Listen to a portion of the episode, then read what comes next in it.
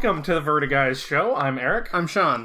and we are the Vertiguys. We're here to recap and review Vertigo comics, starting with the big three Sandman, Preacher, Hellblazer. And in the process, we hope to check out the dark side of DC. Another good point.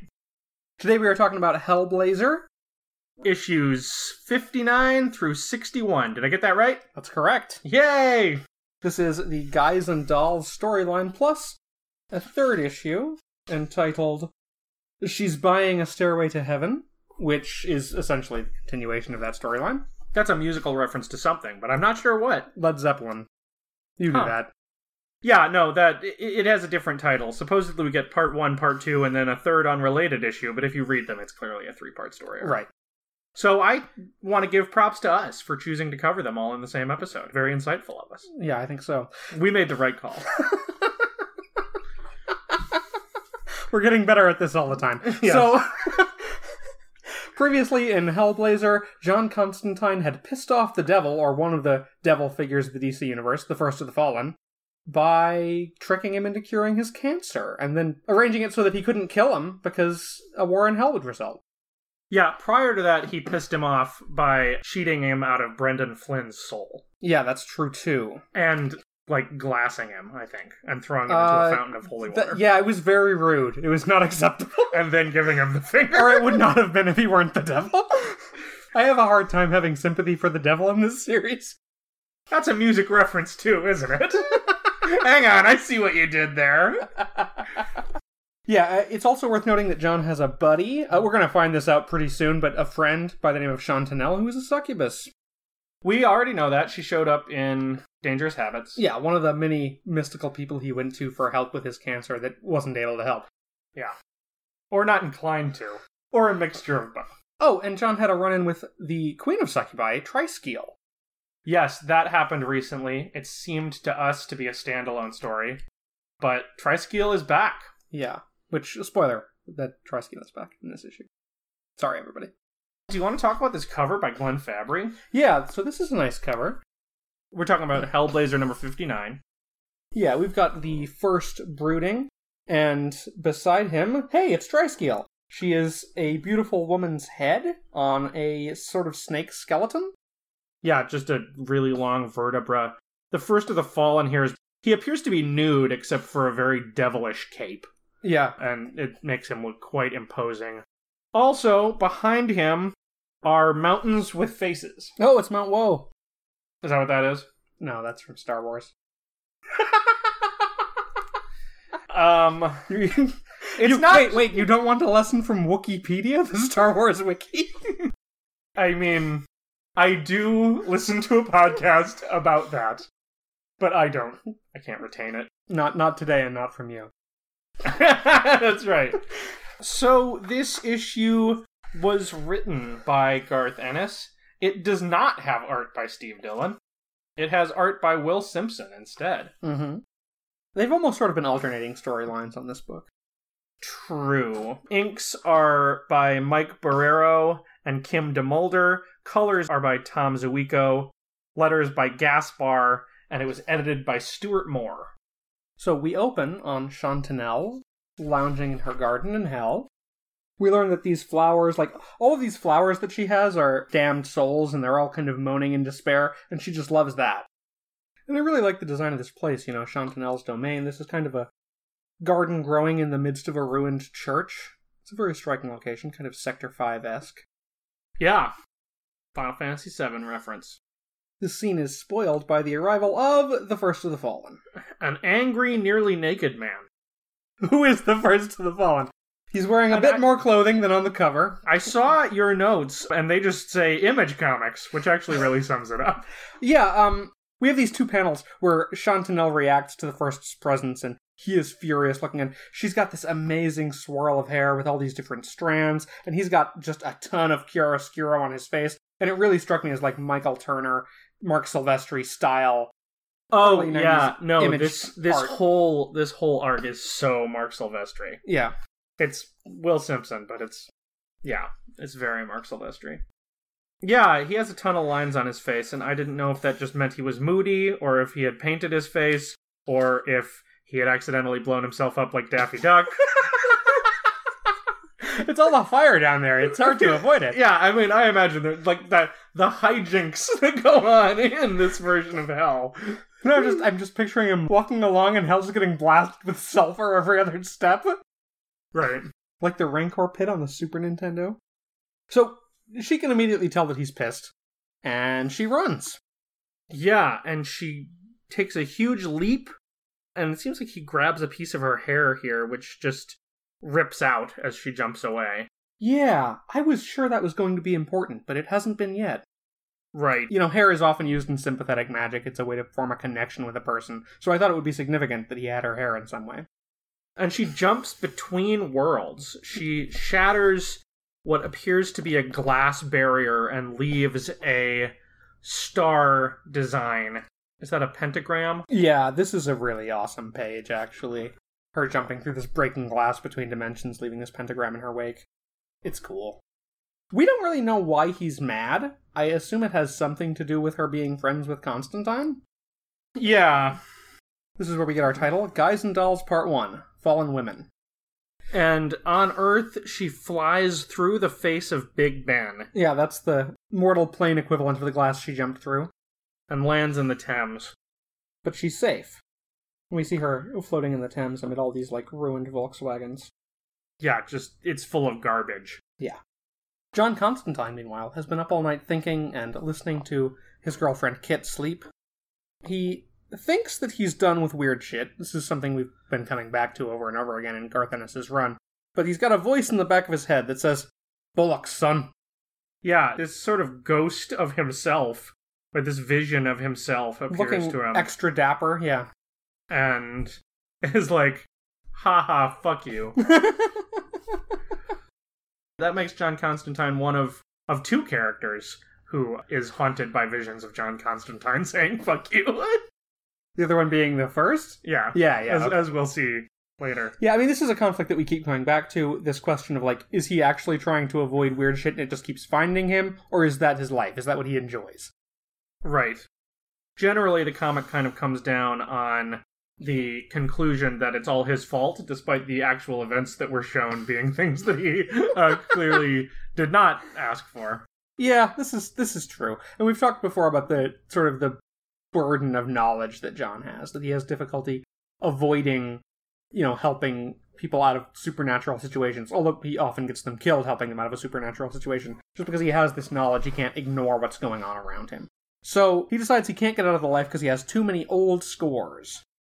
Yeah, he specifically mentions the first of the Fallen, who uh, we've kind of recapped their history. He also mentions the King of the Vampires, who we call Kev. Oh yeah, Kev from Hellblazer number 50. Yeah.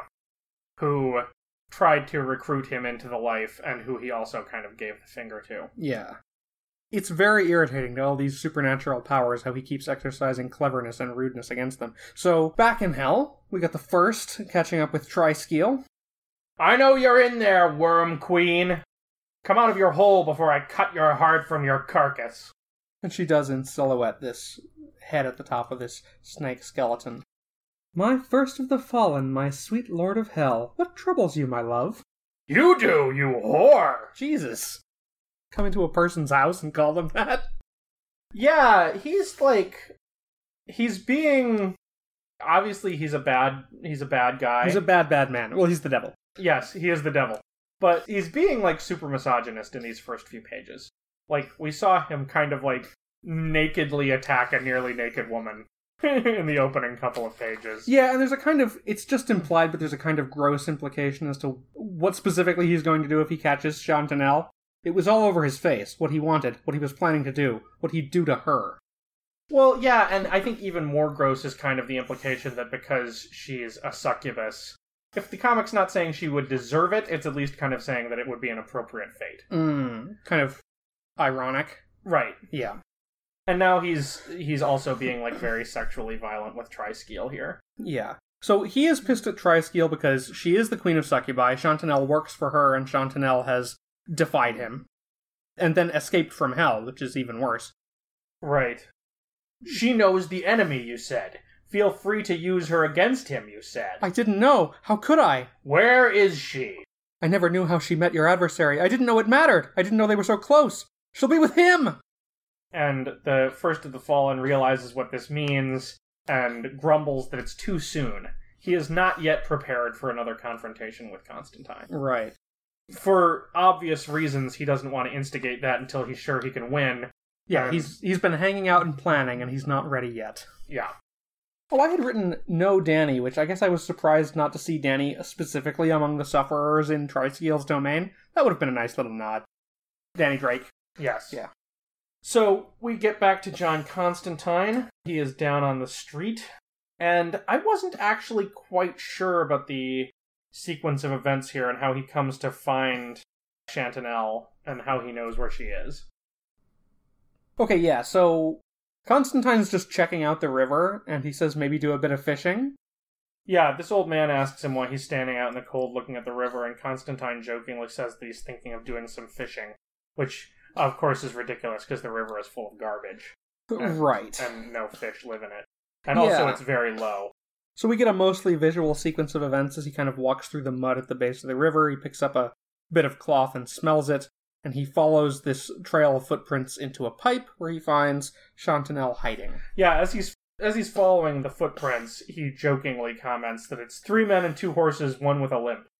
Yeah, I have written here kind of silly, so I guess I also felt like, how the hell did he find her? But okay, he's found her. He not only finds her, he acts as though she has come to him. That's kind of an interesting point, yeah. She says that she's in trouble and needs help, to which he replies, Try the snob. right, calling back her refusal or inability to help him with his cancer.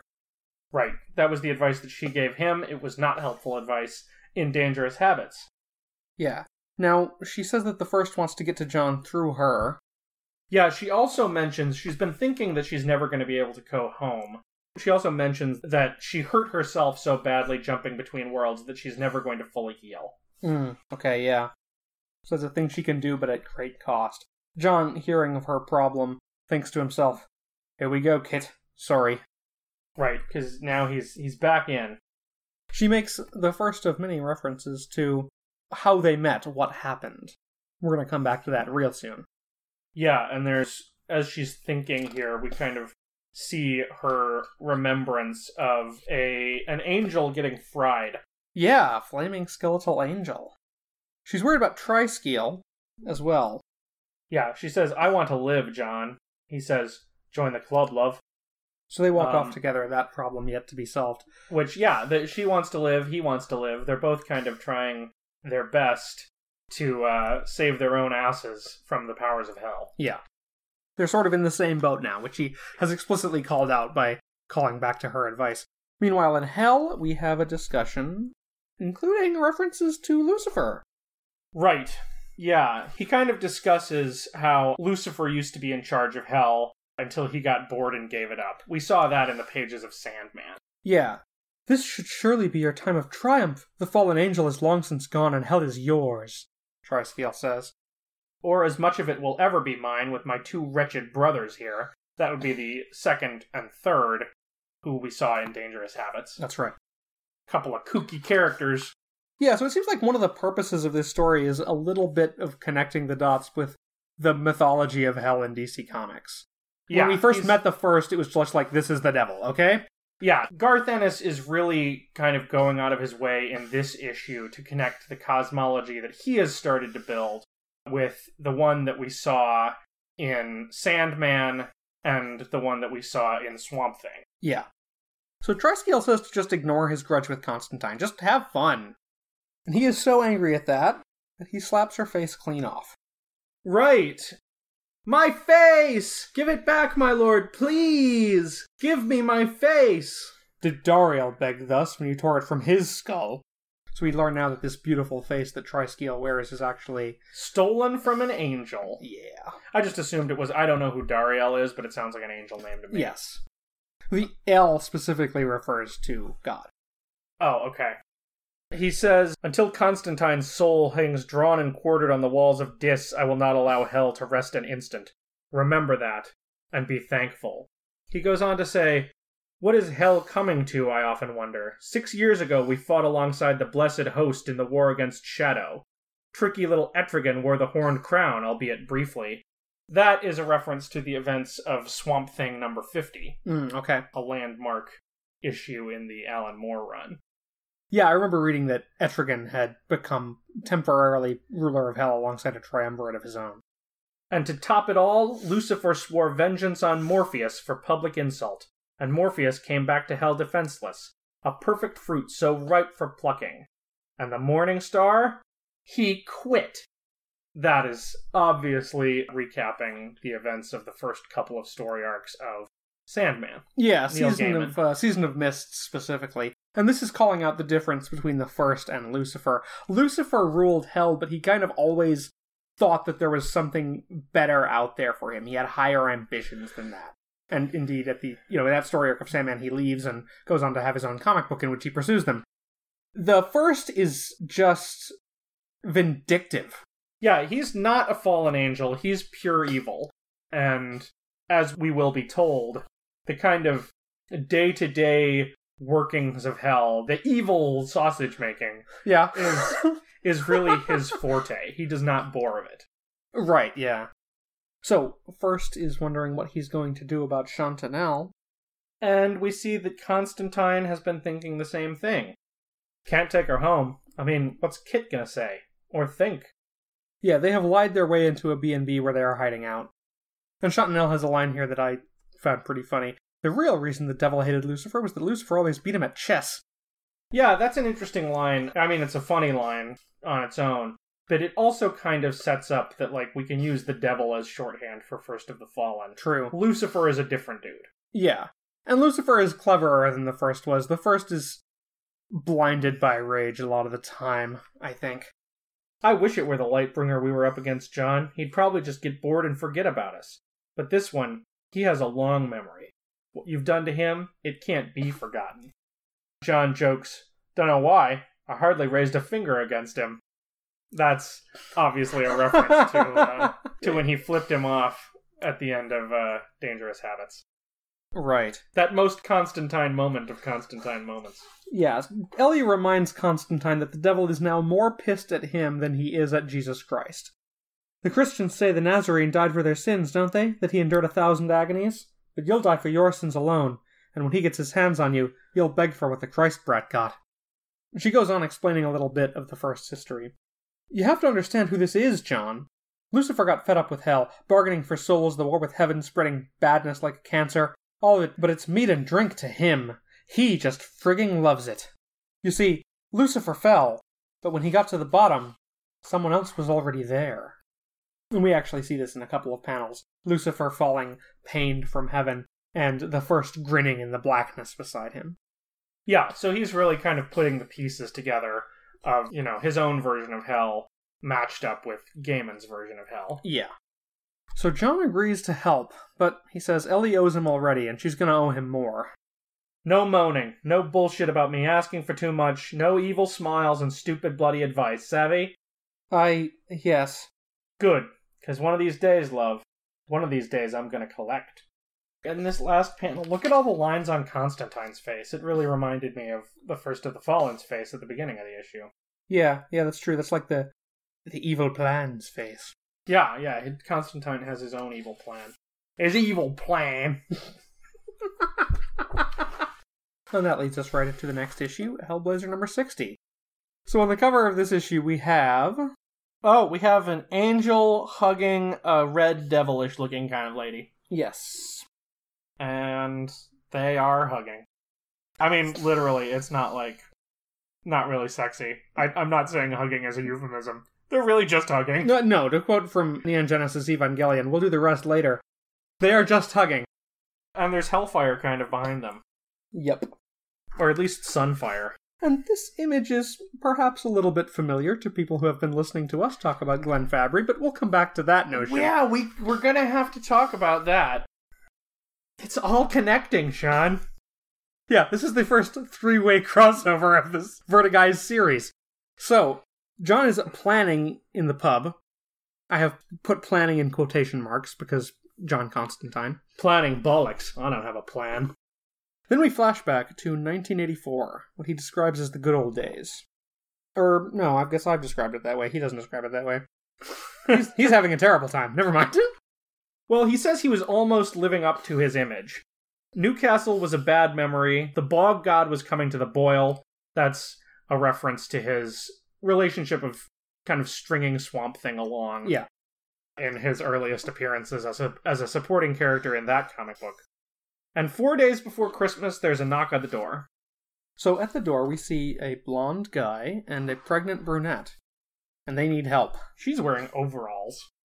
Yeah, she is. Truly demonic. yeah, they ask for John Constantine's help, and he kind of makes a reference to the Nativity story. And we get the title here, which is Nativity Infernal. And also, there's a big star above them. yeah, that's that's right. He steps out of his door a little bit. This is slim young Constantine who's moving around like Tamaki from Host Club. And Deep cut. and I want to point out here that the title is Nativity Infernal, but the last issue said No Room at the Inn, which is actually a better title.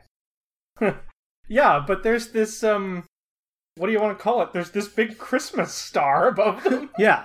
Yeah, no shit. John is mm-hmm. joking with them. He's not super interested in helping them. It's nearly Christmas. I'm meant to be meeting my mates for a drink, and There's a flash of bright yellow heaven light, and the angel Tali here reveals both himself and Ellie's true forms. yep, he's got feathered wings and is covered in glimmering chainmail. Yeah, he's wearing those sandals with like the straps that loop up your legs. Yep, she's got bat wings and clawed toes and is still very pregnant. No longer in overalls, though. Yeah. I mean, she's basically got just a shift here. Which do you think is a worse outfit? Overalls are a worse outfit, Sean. okay. So 90s. How did this happen? John asks. I was trying to be clever, that's all, says Ellie. No succubus has ever snared one of the host, but our sole task is seduction, and to me it seemed too good to miss. Right, she seduced him, but accidentally she fell in love. And in case it wasn't clear here, the she is Ellie Chantinelle. Yeah, I think we already knew that she was a demon, but maybe that was just us reading in. Well, we certainly saw her chilling in hell last issue, but even back in and we Dangerous were Habits, told that she was a succubus. yeah, even back in Dangerous Habits, there's a dialogue about like you're pretty nice for what you are, and she says, "I'm not nice, I'm just polite." Right, yes, that's right. That's that's what I meant. Obviously last issue established that she was a demon, Yeah, but I think we kind of already knew it from Dangerous Habits, although I can't really remember if it's made explicit in Dangerous Habits. she's got like glowing red eyes at one point. Okay. Well, that's pretty explicit. I mean, or she's just a Marc Silvestri mutant. she's related to Gambit. Yeah, exactly. So, Ellie tried to seduce the angel. She caught feelings. He was perfect. I saw into his soul. Innocent, stainless, something I could never be. How could I hurt him? And then Tali's got some poetry about his encounter with Chantinelle. I watched her. She danced on the limbo breeze beyond beauty. This is, like, really familiar right now. Yeah, dancing on the thermals of hellfire is the way he described it in uh, Preacher. Yeah, and we get this panel now of them actually doing the deed. Yeah. And this is all extraordinarily similar to, if it hasn't been clear yet, the origin of Genesis from Preacher. This half demonic, half angelic creature that has possessed Jesse Custer was born from an angel and a demon. Yeah, if you haven't been listening to our Preacher episodes, if you've been skipping those, you're going to have to pause this, go back, and listen to them all right now. And we're back. okay, that's not true. That's probably not necessary. Sorry if you already did it. but good podcasts, right? so, John jokes with them. Now she's got a bun in the oven, eh? Don't they have rubbers in heaven? Gross. He's such a classy motherfucker, isn't he? now, I, I, for the record, kids, I'm not saying that condoms are gross. Like, you know, use condoms. What are you saying is gross? Just like them using condoms is gross. Like the fact that like they're like celestial supernatural beings and uh, John just brings it right back down to the mundane. Yeah, he's kind of a prick. he comments that this is like guys and dolls, only everyone has wings, except that's not what the plot of Guys and Dolls was about at all. This I- is Romeo and Juliet. I yeah, I don't understand why this is called Guys and Dolls. Does he think that West Side Story is Guys and Dolls? That would actually explain a lot.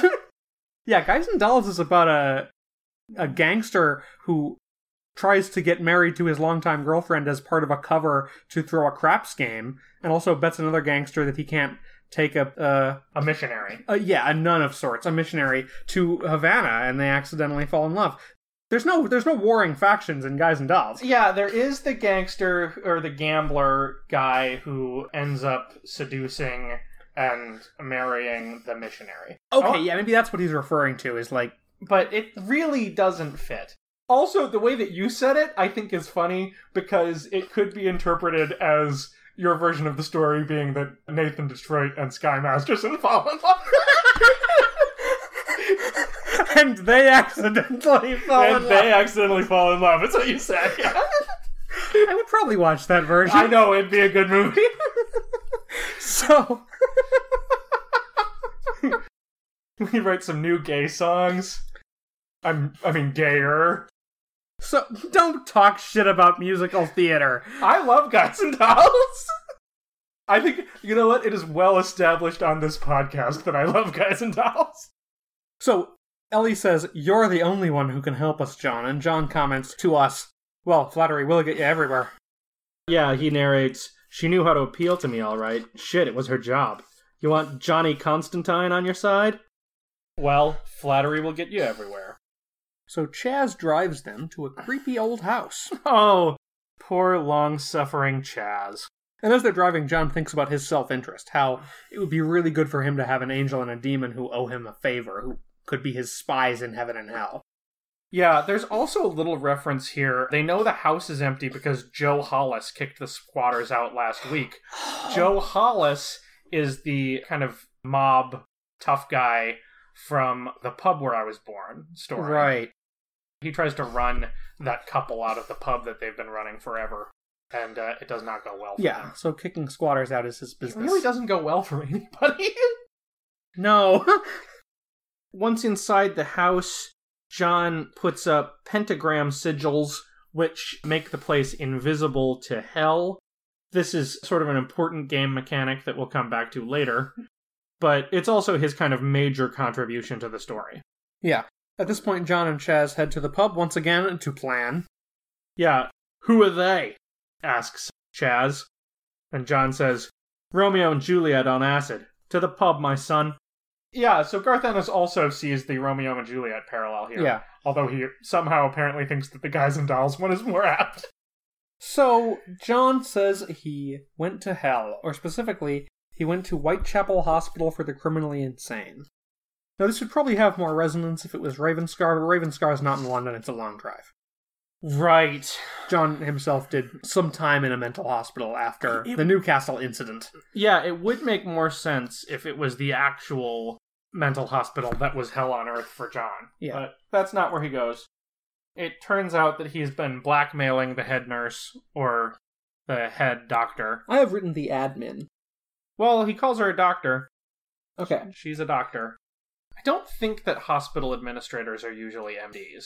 Hmm, okay. Um, although in comic books they usually are. You know, Jeremiah Arkham and whatnot. oh, yeah, yeah. This is Dr. Hindley. So he's here to speak to a guy named Clive, who is a serial killer. Except it's not really Clive at all.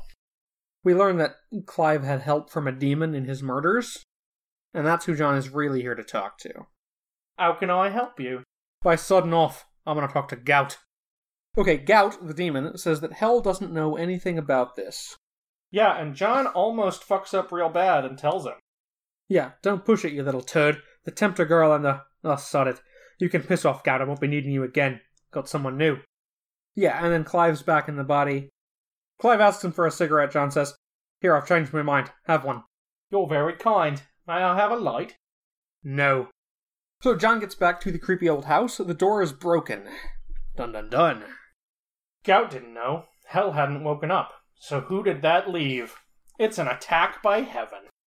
Episode 1 Angel Attack. Yeah, Ellie is in labor. Ellie is in the midst of giving birth. Yeah, this is weird because the door is broken, but when John Constantine gets there, the angels don't seem to be there yet. Yeah, that's a good point. There's a panel here that I found really funny where she's in the midst of giving birth and the angel, Tali, is like shoving this blanket over her so that the camera doesn't see her nakedness. Like, way to go, Angel. Fight for the decency standards in comic books. right. He, somebody's got to uphold the Comics Code Authority, and you know John Constantine is not doing his. yeah, the angel is here on behalf of S&P. You, you bastard! You put this in me, and it's tearing me apart. Chantinelle, no, I love you. Bullshit! John Constantine opines that he's been told giving birth is like shitting a football, which is a memorable line. Yeah, he's remarkably clueless at this point. He's placed the concealment spells and he really has no idea what to do now. He uh, he at least seems to have more sympathy than uh, Tali Okay, okay. for the fact that Ellie is going through something physically grueling. Mm-hmm. Just then, somebody arrives, and it is seven angels in hooded cloaks. We get a full page spread of this. This is kind of effective. Yeah, and the next page also has no dialogue as Tali looks at them, he knows what he's in for, and then he gets totally shredded to pieces by heaven energy. Yeah. Kind of like the angel that got captured by the Grail in that issue of Preacher. Also, kind of like if you cast Holy in Final Fantasy games. Except if this were a Final Fantasy game, he would have resistance to holy damage. Probably even absorb it. You're right, it's not like that at all. I just wanted to mention Final Fantasy games. Fair enough. So this mystery is solved. Tali is the angel set aflame, and he burns to a crisp, and he's done. Ellie cries out his name as she watches him die. And John just huddles in a corner with his hands over his face. He's not dealing with any of this right now. In the end, she went through it alone. They watched all of them. The angel of mercy, too. They watched. Yeah, he says he's heard a lot of bad sounds in his life, including a banshee, a burning seraph's howl, the teeth of hell clenching shut on an innocent soul. That would be Astra. Yeah. But the one that sticks with him the most is the birth scream of the thing that wasn't meant to be. Whatever it was, they took it away. I pray to God they killed it. I hope it's still alive. Yeah, so contradicting emotions there. Yeah, and if it's still alive, it would be Genesis. I'm not saying that there was a time when, like, maybe Ennis was actually considering doing Preacher in the DC universe, and this would be the prequel for it, but he definitely had this idea floating around in his head for a while. Right. Yeah, who knows? Maybe if he had gotten his way, Preacher would have been a Hellblazer story arc. Mhm. But I'm sure glad it isn't. Yeah. Because Preacher needs America.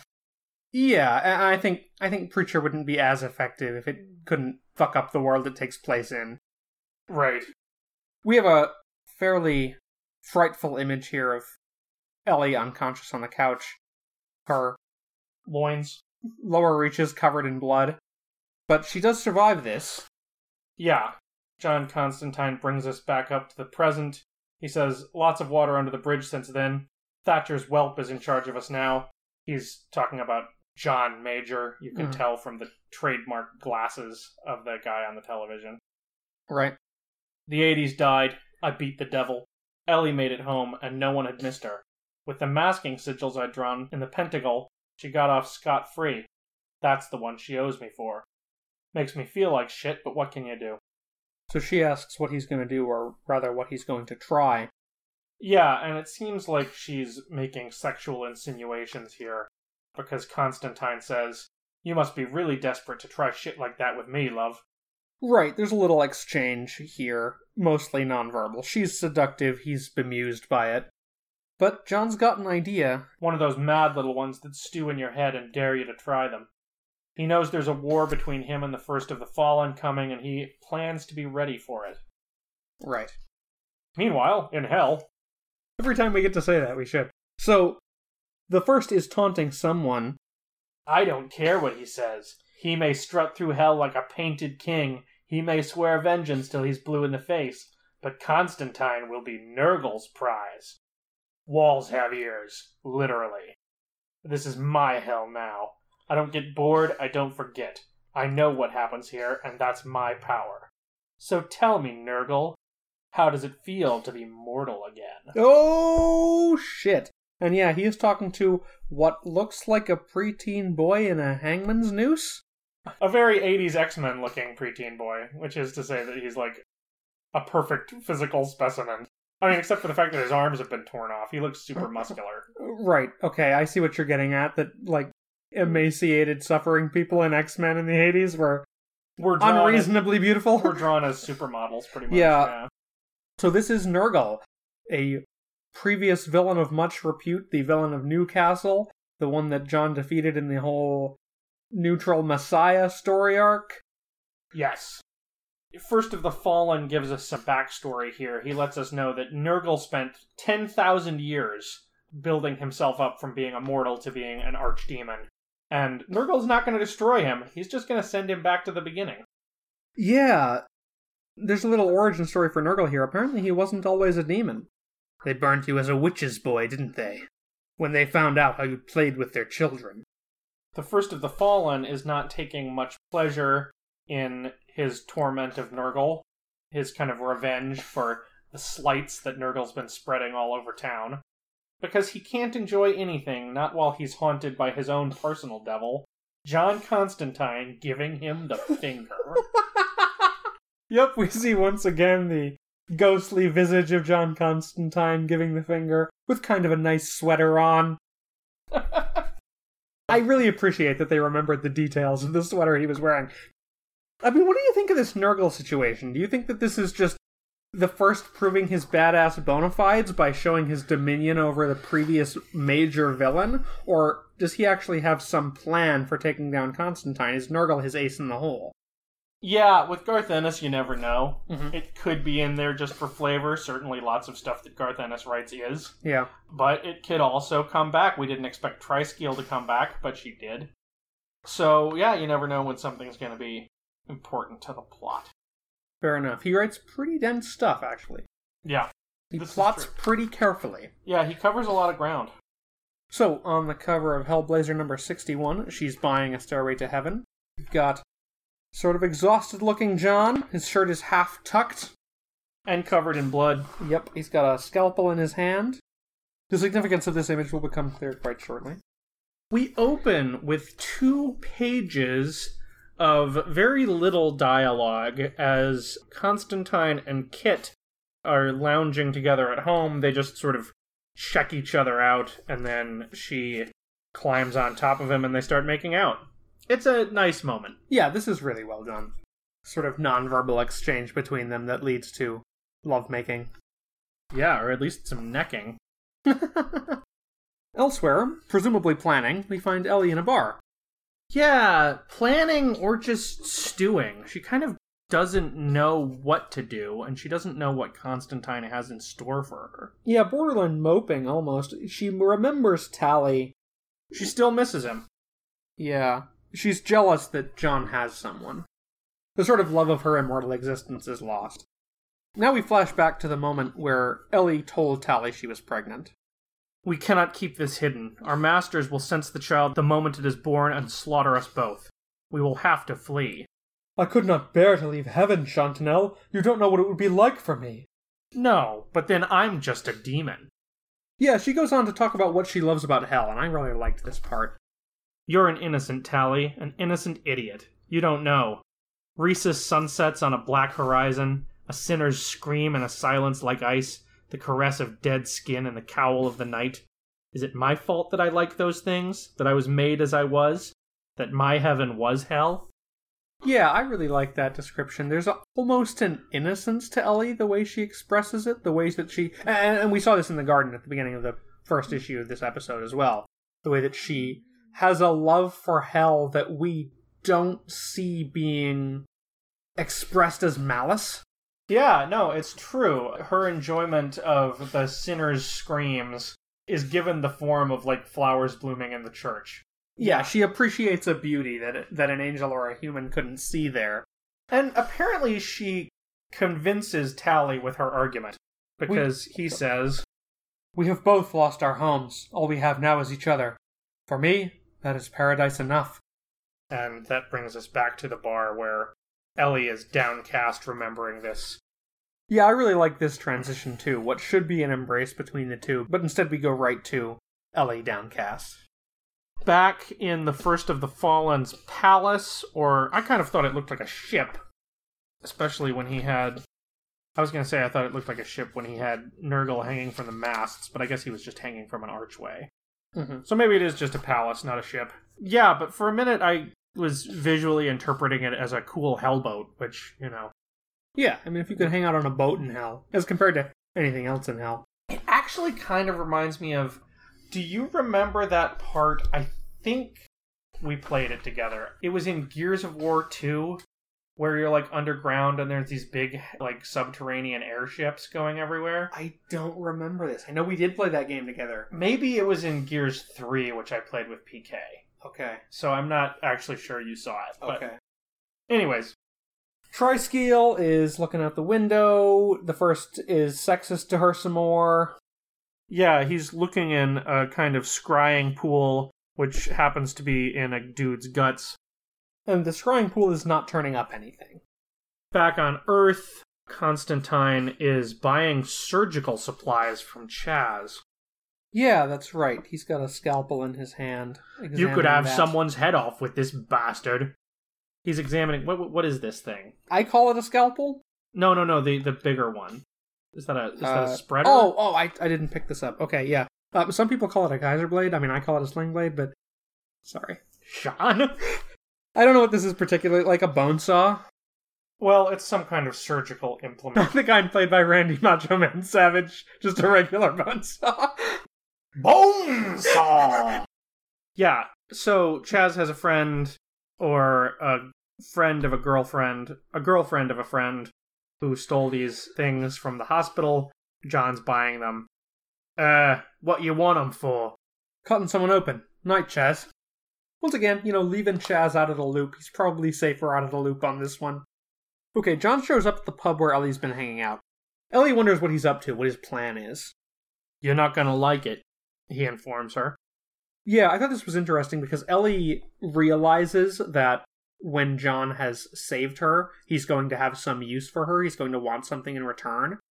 Most people that John manipulates don't seem to have this awareness. She's she's got the same level of deviousness that he does. She's his equal in a way that we rarely see. Yeah.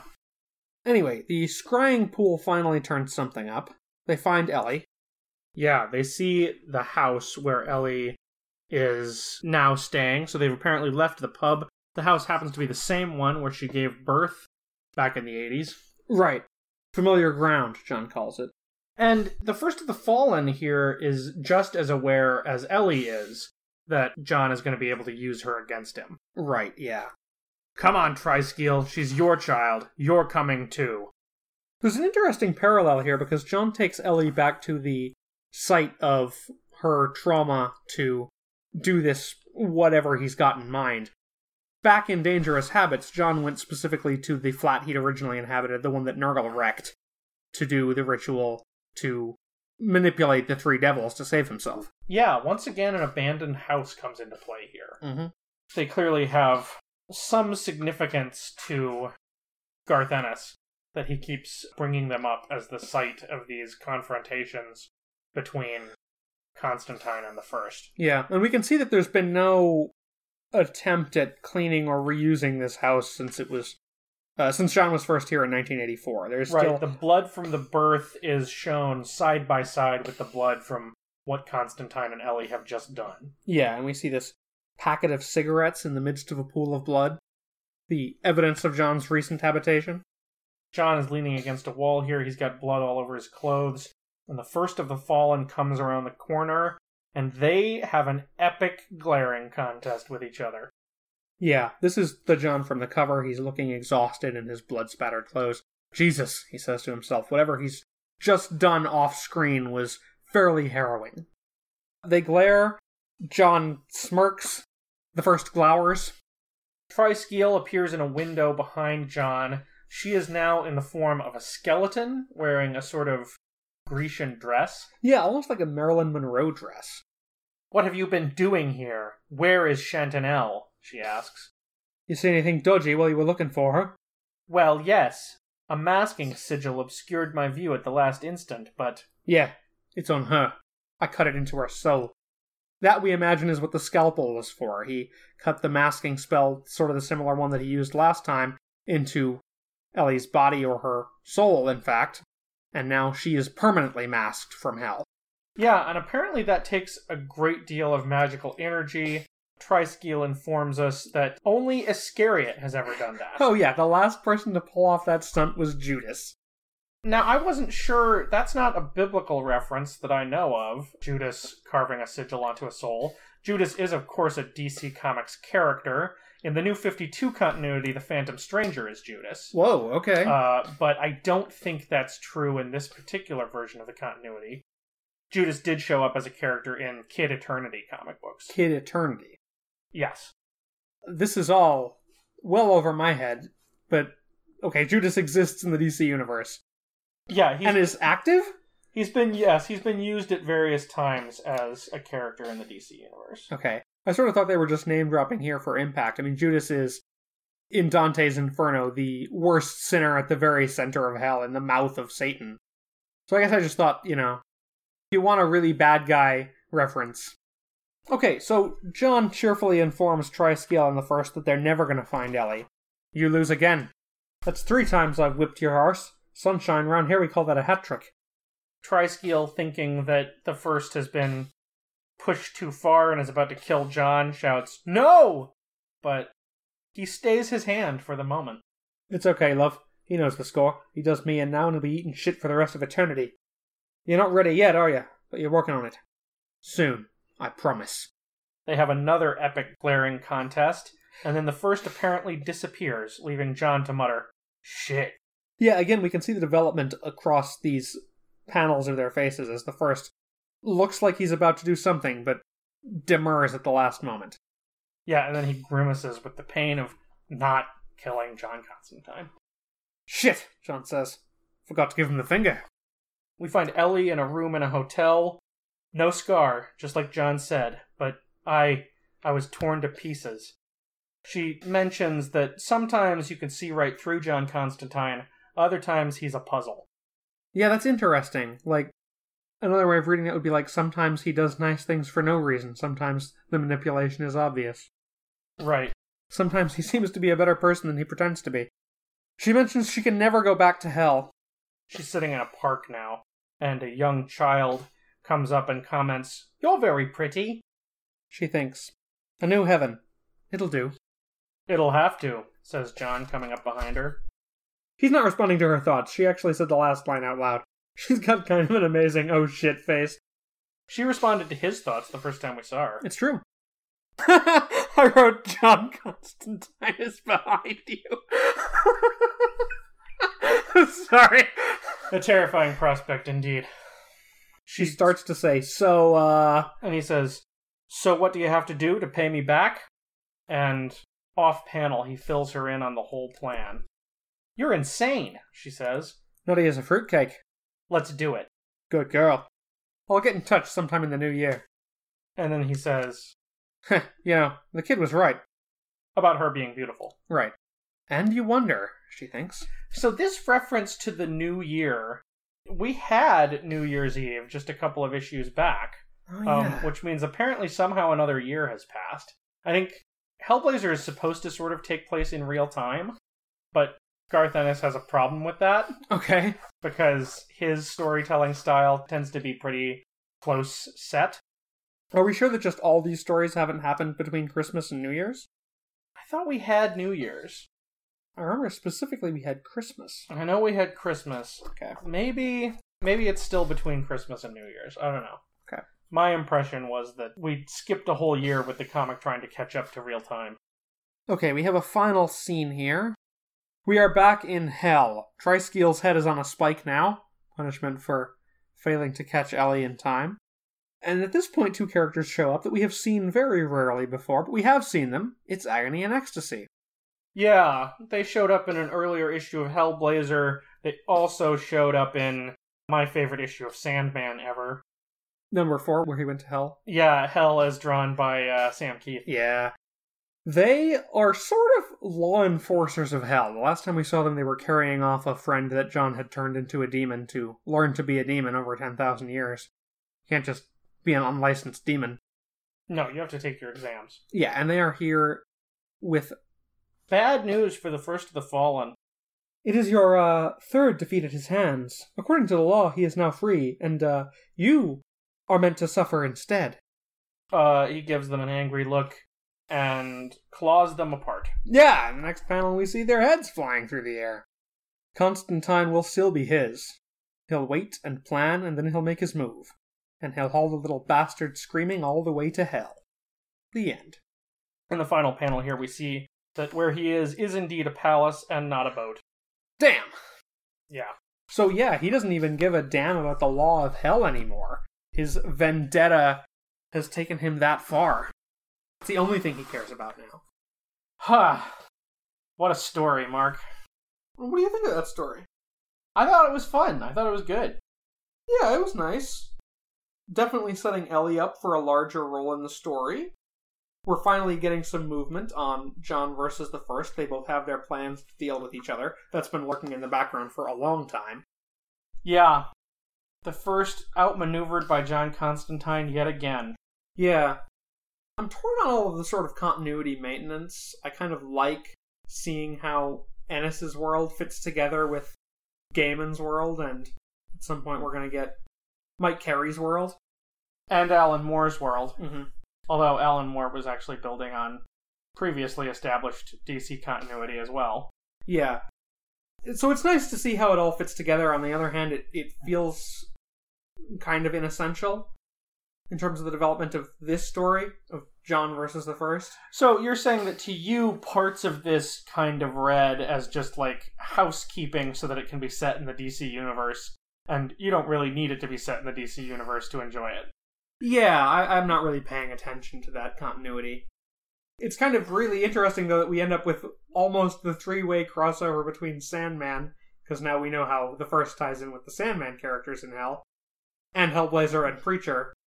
Yeah, I enjoyed all that. I didn't see it as like a drag that we're doing this maintenance or this housekeeping. I sort of thought that it was like, yes, it's keeping continuity straight, but in the fun way. Okay. It's like, let's come up with fun rationalizations for why somehow this all fits together. Okay.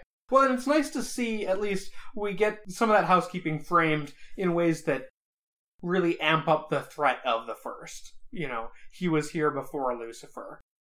And he has he has resented Lucifer for an eternity under his rule in hell. Yeah. I wonder if he will show up in Lucifer comic books as a foe of Lucifer's. That's an interesting thought. I kind of doubt it though, because from what I've read of Lucifer, so much of it focuses on the relationship between Lucifer and God and the other angels. Okay. Like it's it's very much about this almost familial relationship, this basically father and son relationship between Lucifer and God. And so the first doesn't really have a role to play in that. Sure. Okay. Uh, but we're not ready to deal with Lucifer yet. I thought the story was cool. I thought the art was good. Although, again, the kind of the kind of super muscular supermodel look that everybody had gets to be a bit much sometimes. Okay, yeah. I thought the colors were better than we've seen. There's less kind of monocolored pages, Yeah. and there's more like colorful pops even in the scenes that are meant to be sort of mundane. Yeah, we get some more striking use of colors. Ellie's blue kimono when she's fleeing from the first. Tali set aflame. The blood spatters in the mansion in the last scene. Yeah, I mean, consistently with this team of Will Simpson and Tom Ziuko, there's been good uses of color in the dramatic moments. Mm-hmm. What I think that this story arc does better than we've seen before is interesting uses of color even in the quieter moments. Okay, yeah. It's not like you don't have pages that are just nothing but bland browns and grays. Yeah, and I like particularly the interactions between the first and Triskele and Hell for that. Because they each have a distinctive color scheme, right? The first is very red. Triskele is like kind of bright golden with her blonde angelic hair. Stolen angel face. Yeah, so they when they're interacting with each other, they each have a color scheme. They each take up a different part of the composition of the page. Right. That's nicely done. totally. I'm a little disappointed that it's a three issue storyline and what John does to solve the problem is basically off screen. Well, it's got to be off screen though, because it's really gory and, and gross. I suppose, but well, but it's not like a thing that we.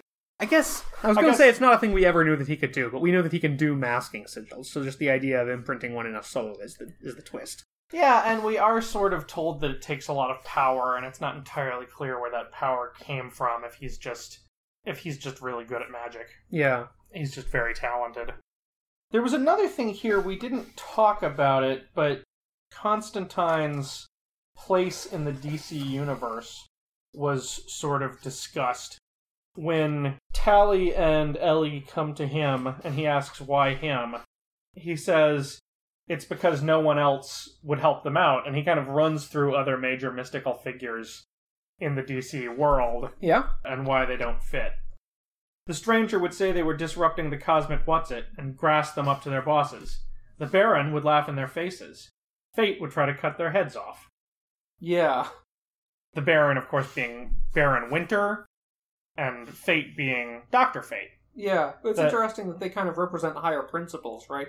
Fate is a warrior for good. The Phantom Stranger particularly maintains the balance. John can be trusted because John is motivated by his self-interest. Right. Not really sure what Baron Winter does. He runs like a team, doesn't he? I'm not really expert on that character. I know we've had references to him before in this book. He hasn't really shown up or done much. Yeah, I think he runs a team of mystical problem solvers called Night Force, created by Marv Wolfman and Gene Colan, okay. and first appearing in New Teen Titans number 21. All right. The Baron did not participate in the missions and would manipulate, sometimes unethically, others to do so for him. How familiar. Yeah, he maybe is a bit Constantine like if we're going by that description. I don't know. Yeah. I want to talk a little bit about the contrast between Kit and Ellie in this story arc. And particularly in the last issue, we get John at home with Kit, contrasted with John in this abandoned mansion, doing something horrifying that we don't really get to see with Ellie. And we've talked before about how Kit has been represented as like the happy ending for John, the retirement option. Right, the domestic bliss. Yeah, and I, I sort of have a problem with that because Kit has the potential to be a more interesting, more powerful character. But now we have a direct contrast with a sort of female temptress figure who represents the life and all the crazy shit he can get up to. Yeah, uh, well, it's interesting also that you point out, you call the two of them a contrast, but all either of them does is kind of hang out in a room and wait for John. Yeah. I think Garth Ennis is learning here that if he wants to make better use of his female characters, he has to give them solid skill sets, which is what we see with Tulip later. Hmm, that's a good point, yeah. Yeah, because Tulip resists being just the girlfriend because she has martial competence arguably surpassing even the main character. Right. And also because she straight refuses to be sidelined. Yeah. Well, we kind of touched on it already, but the the sexual politics on display in this story arc are not great. Mm, yeah. Um, we've got the first who is kind of constantly perpetuating and implying sexual violence. Yeah. And it's not it's not necessary because it's hell. He can probably come up with some kind of awfulness that has nothing to do with there's no sexual implication. Well, yeah, and and to be fair, like he never does explicitly Yeah. say anything rapey. Yeah. But just the like the fact that the opening pages of the story arc are like a nearly naked man chasing a nearly naked woman around is a hard Right. a hard image to get out of your head. And again, just the fact that like the female supporting characters are often relegated to just sitting around. yeah. And also I think there's there's something about the way that sex and pregnancy and birth are portrayed as sort of as a sort of horror Mm, okay. Yeah. that also has a a bit of concealed misogyny to it as well. Okay. Yeah. And the fact that the problem is resolved by like cutting Ellie up and there's blood everywhere, you know. Yeah. Although she recovers from that pretty much instantly. She seems fine in the next scene. Yeah, That is a deliberate parallel, I think, too, because she spills a lot of blood when she's giving birth in that house in the second issue of this story arc, and again when she's uh, having the sigil cut into her in the third. Yeah, it's also I think a parallel to the the way that he saves her involves shedding a lot of her blood. Mhm. The way that he saves himself involves letting the first shed a lot of his blood in dangerous habits. Yeah. So I think that's an he sort of his, his lungs ripped out and incinerated and replaced. Yeah. Right, exactly. Very that's very gory as well. Yeah. So there's this recurring there's this recurring motif of like salvation by going through torture. Yeah. There's, there's almost the idea that the first kind of gives birth to John by conjuring him a new body. Maybe. But again, at the same time I do think that the way that like sexuality and motherhood and gore all mixed together in this story is a little unsettling. Yeah. And there's nothing there's nothing remarkably subtle about contrasting like domestic bliss with a sexy temptress either. Right, that's true. So yeah, I think we have to I think we have to give this one like a D plus in terms of in terms of gender relations. yeah, fair enough. Got a Constantine moment? Like my most Constantine moment I think is just the fact that both Constantine and the first of the Fall, and I said this already. I Yeah. I really need to start saving these for the end. But my Constantine moment is the fact that Constantine and the first of the fallen are both haunted by mental images of what a dick Constantine is. right. the ghost of Constantine turning up to be rude to both of them. right. Yeah. I want to call out the moment where John is just completely unimpressed and utterly a douchebag to the literal angel and pregnant demon that have shown up on his doorstep. Like, that's not shocking at all. Time for some jokes. Right. Yeah, he keeps bringing back that Christmas Eve joke. And it's like, you're not going to make it funnier by bringing it back up again. Well, that's like really interesting in light of the fact that we have no idea whether this baby ever turns out to be a thing in Hellblazer, Right. right? Like the very unsubtle suggestion that a messiah of some kind is being born here may or may not actually be born out in this comic book. Yeah, Messiah or a horror. Yeah. I mean, he says that it's the scream of the thing that was never meant to be is is the awful The- sound most yeah. imprinted on his memory. The most haunting thing that he's heard. Yeah. So yeah, but maybe that'll come back up in the future. Maybe Yeah. maybe we'll see that baby again. Yeah, maybe. Maybe it'll throw fireballs. That's very specific. Well. Okay. Also, in terms of like plot power, just the fact that he is able to discover Ellie in the Thames, kind of completely at random. Yeah, that was pretty weird. He follows her tracks. Apparently, he's a tracker like Daryl Dixon now. He's at the river for no reason to begin with, and then he like sees some tracks in the mud. If the river is so low you can walk in the mud, those could be anybody's tracks. ah, me supporting characters. So he just he just knows her shoes on sight. well, she, you did say that she has clawed feet. Maybe, uh, maybe it was evident from the tracks that they were left by a clawed foot. See, that actually makes sense because I think she's seen to be barefoot when she runs away. Yeah, totally. Okay, yeah, So maybe that's what it is. could be. Well, in our next Hellblazer episode, join us for a special celebration as John Constantine hits 40. But first, join us next week for Preacher and a Tale of the Irish in America. Vertiguys is written and hosted by me and Sean. Our music is by Kelly Joyce Fielder. Sean produces the show, and I handle social media. If you enjoyed the show, why don't you check out our website at vertiguys.blubrry.com, where we've got lots more episodes, plus show notes on every episode. That's B L U B R R Y. If you want to get in touch with us on Twitter, you can reach me at Vertiguys. You can reach me at blankcastsean, Search Vertiguys on Facebook. and you can send us an email at vertiguys at gmail.com. We'd love to hear from you.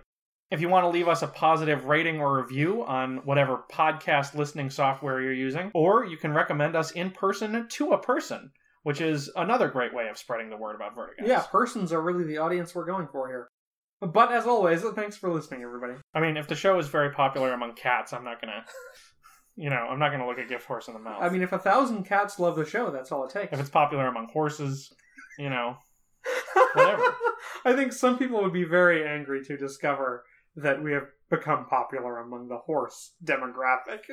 Oh, do you mean PK? Yeah, I do. Not a fan. Thanks, everybody. Thanks for listening.